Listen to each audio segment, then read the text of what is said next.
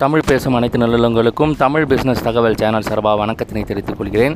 இன்றைக்கி வந்து பார்த்திங்கன்னா நம்ம சிறுதொழில் அப்படின்ற ஒரு தலைப்பில் வந்து கால்நடை வளர்ப்பில் வந்து இந்தியாவில் வந்து பார்த்திங்கன்னா அதிகமாக வந்து பரவலாக வளர்க்கப்படுற ஒரு விஷயம், ஒரு பொருள் அப்படின்னா இல்லை ஒரு உயிரினம் அப்படின்னா அது வந்து பார்த்திங்கன்னா காடை வளர்ப்பு தான். இந்த காடை வளர்ப்பில் என்னென்னலாம் வந்து பெனிஃபிட்ஸ் இருக்குது, அதே மாதிரி என்னென்னலாம் வந்து மைனஸ் டிஸ்அட்வான்டேஜஸ் இருக்குது, அதுக்கப்புறம் எவ்வளோ வந்து நம்ம வந்து இன்வெஸ்ட் பண்ணால் எவ்வளோ வந்து லாபம் தரக்கூடியது, எப்படி வந்து இந்த பிஸ்னஸை பண்ணலாம் அப்படின்ற டீட்டெயில்ஸை பற்றி தான் இன்றைக்கி இந்த பதிவில் பார்க்க போகிறோம். அதிகம் வந்து பார்த்திங்கன்னா பறக்க இயலாத இந்த தரைப்பறவை வந்து எதுன்னா பார்த்திங்கன்னா காடை தான். இந்த வேளாண் சார்ந்த தொழில் வந்து பார்த்திங்கன்னா முட்டைக்காகவும் இறைச்சிக்காகவும் நாடு முழுவதும் பார்த்திங்கன்னா இப்போ காடை வளர்ப்பு தொழிலை வந்து செய்து வராங்க. இந்த காடை வந்து பார்த்திங்கன்னா இறைச்சியும் முட்டையும் மிக சுவையானதாக இருக்கும் அப்படின்லாத சத்து வந்து நிறைந்ததாக வந்து இது வந்து ரொம்ப அதிகமாக இருக்குது அப்படின்றதுனால இப்போ வந்து பார்த்திங்கன்னா எல்லா 5 ஸ்டார் ஹோட்டல்லேருந்து ஆரம்பித்து சாதாரண ஃபாஸ்ட் ஃபுட் வரைக்கும் பார்த்திங்கன்னா இந்த காடை அப்படின்றத வந்து நிறைய வந்து கோழிக்கு பதிலாக வந்து ஃபுட்டாக கொடுக்குறாங்க. ஏன்னா விலையும் வந்து பார்த்திங்கன்னா ரொம்ப சீப்பு. ஸோ அதனால் சத்துக்களும் அதிகம். இந்த காடையில் வந்து பார்த்திங்கன்னா என்னென்ன ரகங்கள் இருக்குன்றதை நம்ம பார்ப்போம். காடையில் வந்து பார்த்திங்கன்னா மொத்தம் 18 காடை இனங்கள் வந்து வளர்ப்புக்கு ஏற்றதாக வந்து சொல்கிறாங்க. இதில் வந்து பார்த்திங்கன்னா இறைச்சி உற்பத்திக்கும் சில வந்து காடைகள் வந்து முட்டை உற்பத்திக்கும் வந்து பயன்படுத்துது. காடைகளில் வந்து பார்த்திங்கன்னா அதன் உற்பத்தியை வந்து அடிப்படையாக கொண்டு வந்து முட்டைக்கான இனம் என்றும் அதுக்கப்புறம் பார்த்திங்கன்னா இறைச்சிக்கான வந்து இனம் அப்படின்னு சொல்லிட்டு 2 பிரிவுகளாக பெரும் பிரிவுகளை ஒரு பிரித்து வச்சுருக்காங்க. ஸோ அவற்றில் வந்து பார்த்திங்கன்னா முட்டைக்கான இனங்கள் மற்றும் வந்து இறைச்சிக்கான இனங்கள் வந்து ரெண்டும் வந்து தனித்தனியாக வந்து நம்ம வந்து டீட்டெயில்ஸ் பார்ப்போம். இப்போ முட்டைக்கான இனங்கள் அப்படின்னு சொல்லிட்டு பார்த்திங்கன்னா லேயர்னுவாங்க. அது வந்து பார்த்திங்கன்னா டக்ஸிடோ அப்படின்ற ஒரு இனம் வந்து காடையோட இனம் வந்து முட்டைக்கு இருக்குது. அதே மாதிரி பரோ அப்படின்னு சொல்லிட்டு ஒரு இனம், அப்புறம் பிரிட்டிஷ் ரேஞ்ச் அப்படின்னு சொல்லிட்டு ஒரு இனம். இது எல்லாமே முட்டைக்கு இனங்கள். அதுக்கப்புறம் பார்த்திங்கன்னா இங்கிலீஷ் ஒயிட் அப்படின்னு சொல்லிட்டு ஒரு காடை வந்து இருக்குது. அதுக்கப்புறம் பார்த்தீங்கன்னா மஞ்சூரியன் கோல்டன் அப்படின்னு சொல்லிட்டு ஒரு காடை இனம் இருக்குங்க. அடுத்தது வந்து பார்த்திங்கன்னா இறைச்சிக்கான இனங்கள் பிராய்லர், இதை நான்வெஜ் நம்ம சாப்பிட்றாங்க, நிறைய பேர் சாப்பிட்றாங்கல்ல, அதுக்கான இனங்கள் அப்படின்னு சொல்லிட்டு பார்த்திங்கன்னா பாப் ஒயிட் அப்படின்வாங்க. இது அமெரிக்கன் இனம். அதுக்கப்புறம் பார்த்திங்கன்னா ஒயிட் பிரஸ்டட் அப்படின்வாங்க. இது இந்தியன் இனம். அதுக்கப்புறம் பார்த்திங்கன்னா இளம் குஞ்சுகள் பராமரிப்பு அப்படின்வாங்க. இது ப்ரூடிங் இனம். ஸோ இது வந்து பார்த்திங்கன்னா காடை வளர்ப்பில் வந்து சில ஆலோசனைகள் வந்து இருக்குது. காடை வளர்ப்பு வந்து பார்த்திங்கன்னா நன்கு தெரிந்தவர்கள் ஆலோசனை வந்து நீங்கள் பெற்று வந்து காடை வளர்ப்பு தொழிலை தொடங்கினா நல்ல இதில் வந்து லாபம் சம்பாதிக்க முடியும். குறிப்பாக வந்து நீங்கள் மினிமம் வந்து ஒரு 500 காடையை வந்து வளர்ப்பு முறைக்கு தரை பண்ணணும் அப்படின்னா ஒரு அட்லீஸ்ட் ஒரு சின்ன ஃபென்சிங் போட்டு அது வந்து பார்த்திங்கன்னா சிமெண்ட்டு தரையில் தான் வந்து நம்ம வந்து பண்ண முடியும். அப்புறம் பின் வந்து சின்ன ஷெட்டு அமைச்சு நீங்கள் பெரிய லெவலில் பண்ணணும்னு அவசியம் கிடையாது. ஹாலோ பிளாக்ஸ், ஏன்னா இது வந்து வெளியில் தாண்டி போகாமல் இருக்கிறதுக்கோசரம் ஹாலோ பிளாக்ஸில் அமைச்சு சுற்றுச்சுவர் அமைக்கணும். அப்புறம் மேலே கம்பி வேலி போட்டு சிம்பிளாக கூட நீங்கள் இது வந்து சுவர் எழுப்ப வேணும். அப்புறம் பார்த்திங்கன்னா இந்த காடை வளர்ப்பில் வந்து பார்த்திங்கன்னா முக்கியமான விஷயம் அப்படின்னு சொல்லிட்டு பார்த்திங்கன்னா முதலீடு. ஸோ காடையில் வளர்க்க எவ்வளோ முதலீடு உங்களுக்கு தேவைப்படும் அப்படின்னு சொல்லிட்டு பார்த்திங்கன்னா ஒன்றுமே வேணாம். இது காடை வளர்ப்புன்றது ரொம்ப ரொம்ப சீப்பு. 20,000 ரூபா உங்களுக்கு வந்து ஷெட்டுக்கு காஸ்ட் ஆகுங்க. ஹாலோ பிளாக்ஸு சிம்பிளாக வந்து நீங்கள் ஹாலோ பிளாக்ஸை 4 பக்கம் எழுப்பி உங்கள் வீட்டு மாடியிலே பண்ணலாம். ஹாலோ பிளாக்ஸை நீங்கள் எழுப்பி அதுக்கப்புறம் பார்த்திங்கன்னா ஒரு கம்பி வேலி மேலே போட்டு ஒரு ஷெட்டு போடுறதுக்கு மினிமமாக உங்களுக்கு சிம்பிளாக நீங்கள் போட்டிங்கன்னா போதும். 20,000 ரூபா உங்களுக்கு வந்து ஷெட்டுக்கு ஆகும். ஸோ 20,000 ரூபா ஷெட்டுன்னு சொல்லிருக்கேன். ஸோ ஒரு 1000 காடை நீங்கள் குஞ்சுகளை வாங்குறீங்க அப்படின்னா ஒரு காடை குஞ்சு வந்து 6 ரூபா வீதம், 5 ரூபாலேருந்து 6 ரூபா, 6 ரூபா, 7 ரூபா வரைக்கும் இருக்குது. நம்ம மீடியம் ரேஞ்சாக வந்து 6 ரூபான்னு எடுத்துப்போங்க. 6 ரூபானா 1000 காடை குஞ்சுக்கு வந்து பார்த்திங்கன்னா 6000 ரூபாய்க்கு இருக்குது. அதுக்கப்புறம் தீவன செலவுகள், அதுக்கு வந்து உரம், அந்த எந்த ஆர்கானிக் ஃபுட்ஸ் வாங்குறது இல்லை வந்து நீங்கள் வெளியில் வந்து அதுக்கு தேவையான ஃபுட்ஸ்லாம் வாங்கணுன்னா அது வந்து மாதத்துக்கு நான் சொல்கிறேன் இது ஒரு 7,500 ஆகுங்க. இதர செலவு அது எப்படின்னு சொல்லிட்டு வச்சுக்கோங்க ஒரு 4,500.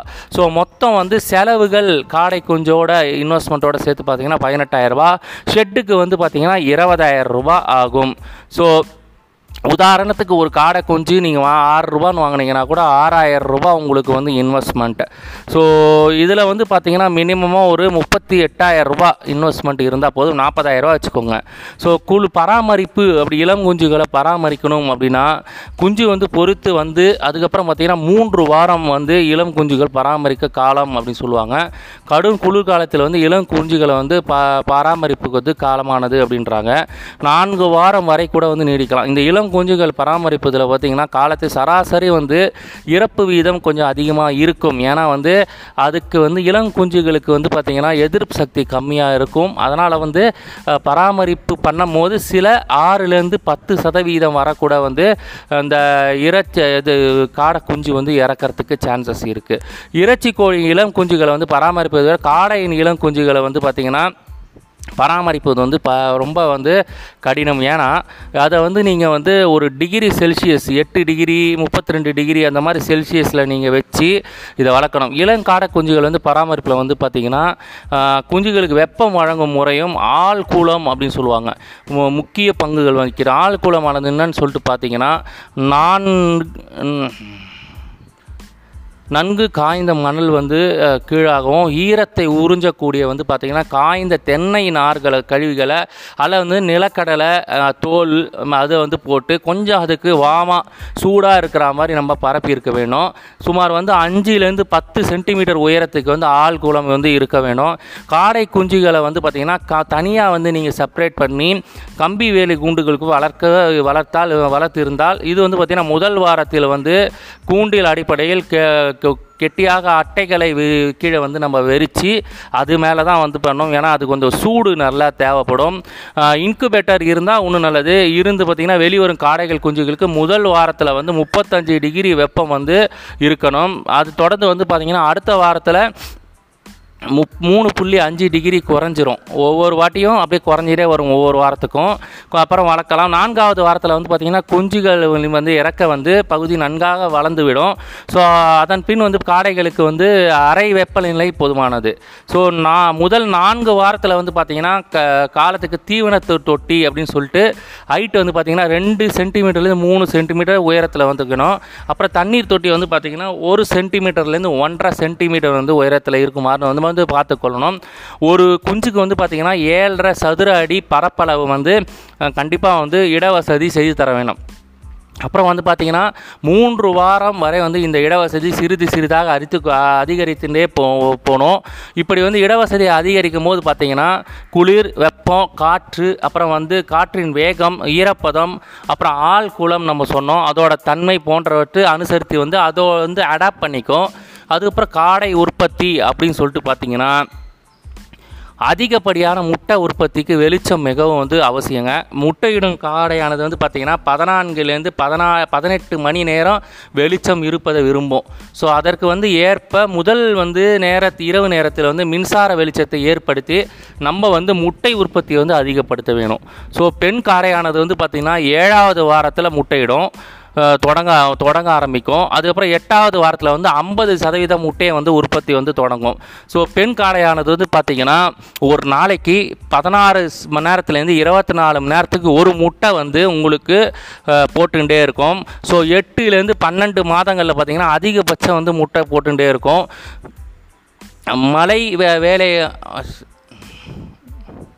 மாலை வேலைகளில் பார்த்திங்கன்னா முட்டையிடம் தான் வந்து அவங்க காடையோட டைமிங்கு. ஸோ 22 மாதம் வரைக்கும் வந்து பார்த்திங்கன்னா முட்டையிடும். ஸோ காடை சந்தை வாய்ப்பு அப்படின்னு சொல்லிட்டு நீங்கள் பார்த்திங்கன்னா எப்படி இருக்குதுன்னு நம்ம பார்ப்போம். காடை வந்து பார்த்திங்கன்னா ஹோல்சேல் அப்படின்னு நீங்கள் மொத்தமாக கொடுத்தீங்கன்னா 30 ரூபாலேருந்து கொடுக்கலாங்க. ரீட்டைல் மக்களுக்கு டேரெக்டாக நீங்கள் விற்கிறீங்கன்னா 35 ரூபாய்க்கு விற்கலாம். ஸோ நம்ம 30 ரூபா ரேட்டுக்குன்னே எடுத்துப்போம். நம்ம வந்து விற்கிறது பார்த்திங்கன்னா 1000 காடை விற்கிற வச்சுக்கோங்களேன். எதுக்கு சொல்கிறேன்னா முட்டையிலேருந்து நீங்கள் ஜென்ரேட் ஆகிட்டே இருக்கும். நீங்கள் காசு கொடுத்து வாங்கவே தேவையில்லை.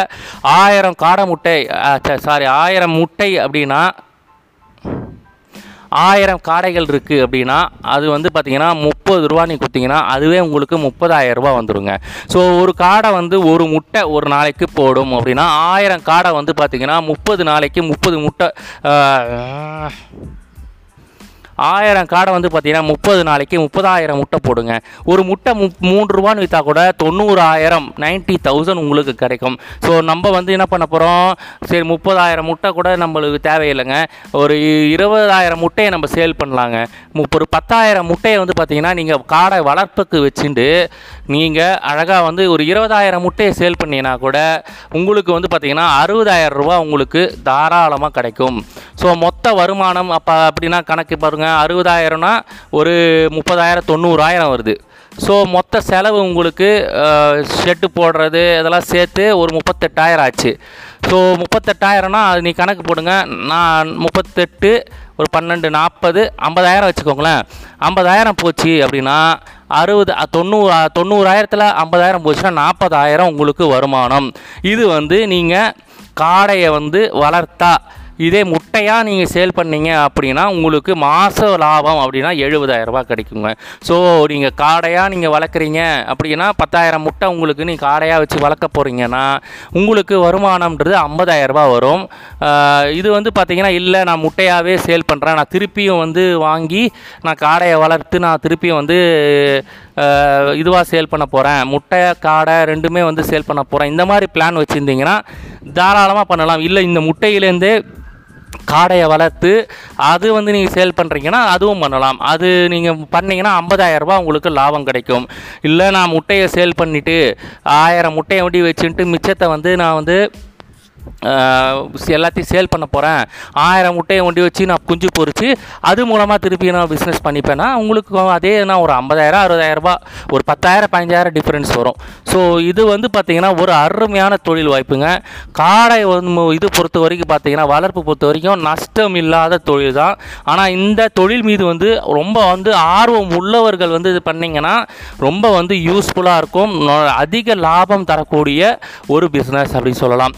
இதற்கான ஆலோசனைகள் அப்படின்னு சொல்லிட்டு பார்த்திங்கன்னா நிறைய ஃபார்ம்ஸ் வச்சுருக்காங்க. காடை குஞ்சுகளை வந்து விற்கிறவங்க இருக்காங்க, காடை முட்டைகளை விற்கிறவங்க இருப்பாங்க, காடை வந்து வளர்ப்பு பண்ணுறவங்க இருப்பாங்க. அவங்கக்கிட்ட ஆலோசனைகளை பெற்று தயக்கம் இல்லாத வந்து இப்போதே இந்த பிஸ்னஸை நீங்கள் தொடரலாங்க.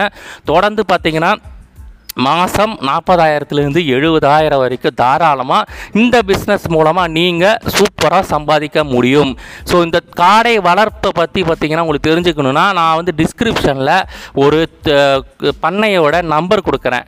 அந்த நம்பருக்கு நீங்கள் தொடர்பு கொண்டு தயவு செய்து வந்து தொந்தரவு பண்ணாதீங்க, தொடர்பு கொள்ளுங்கள். ஆலோசனை வேணும்னா எந்த நேரத்தில் வரலாம் அப்படின்னு சொல்லிட்டு அவங்கக்கிட்ட கேட்டு நீங்கள் வந்து பயன்பெறுங்க. ஸோ இவ்வளோ தான் நான் சொல்ல வந்தது. இந்த வீடியோ உங்களுக்கு பிடிச்சிருந்ததுன்னா லைக் பண்ணுங்கள், ஷேர் பண்ணுங்கள், கமெண்ட் பண்ணுங்கள், மறக்காமல் சேனலை சப்ஸ்கிரைப் பண்ணுங்கள். நன்றி, வணக்கம்.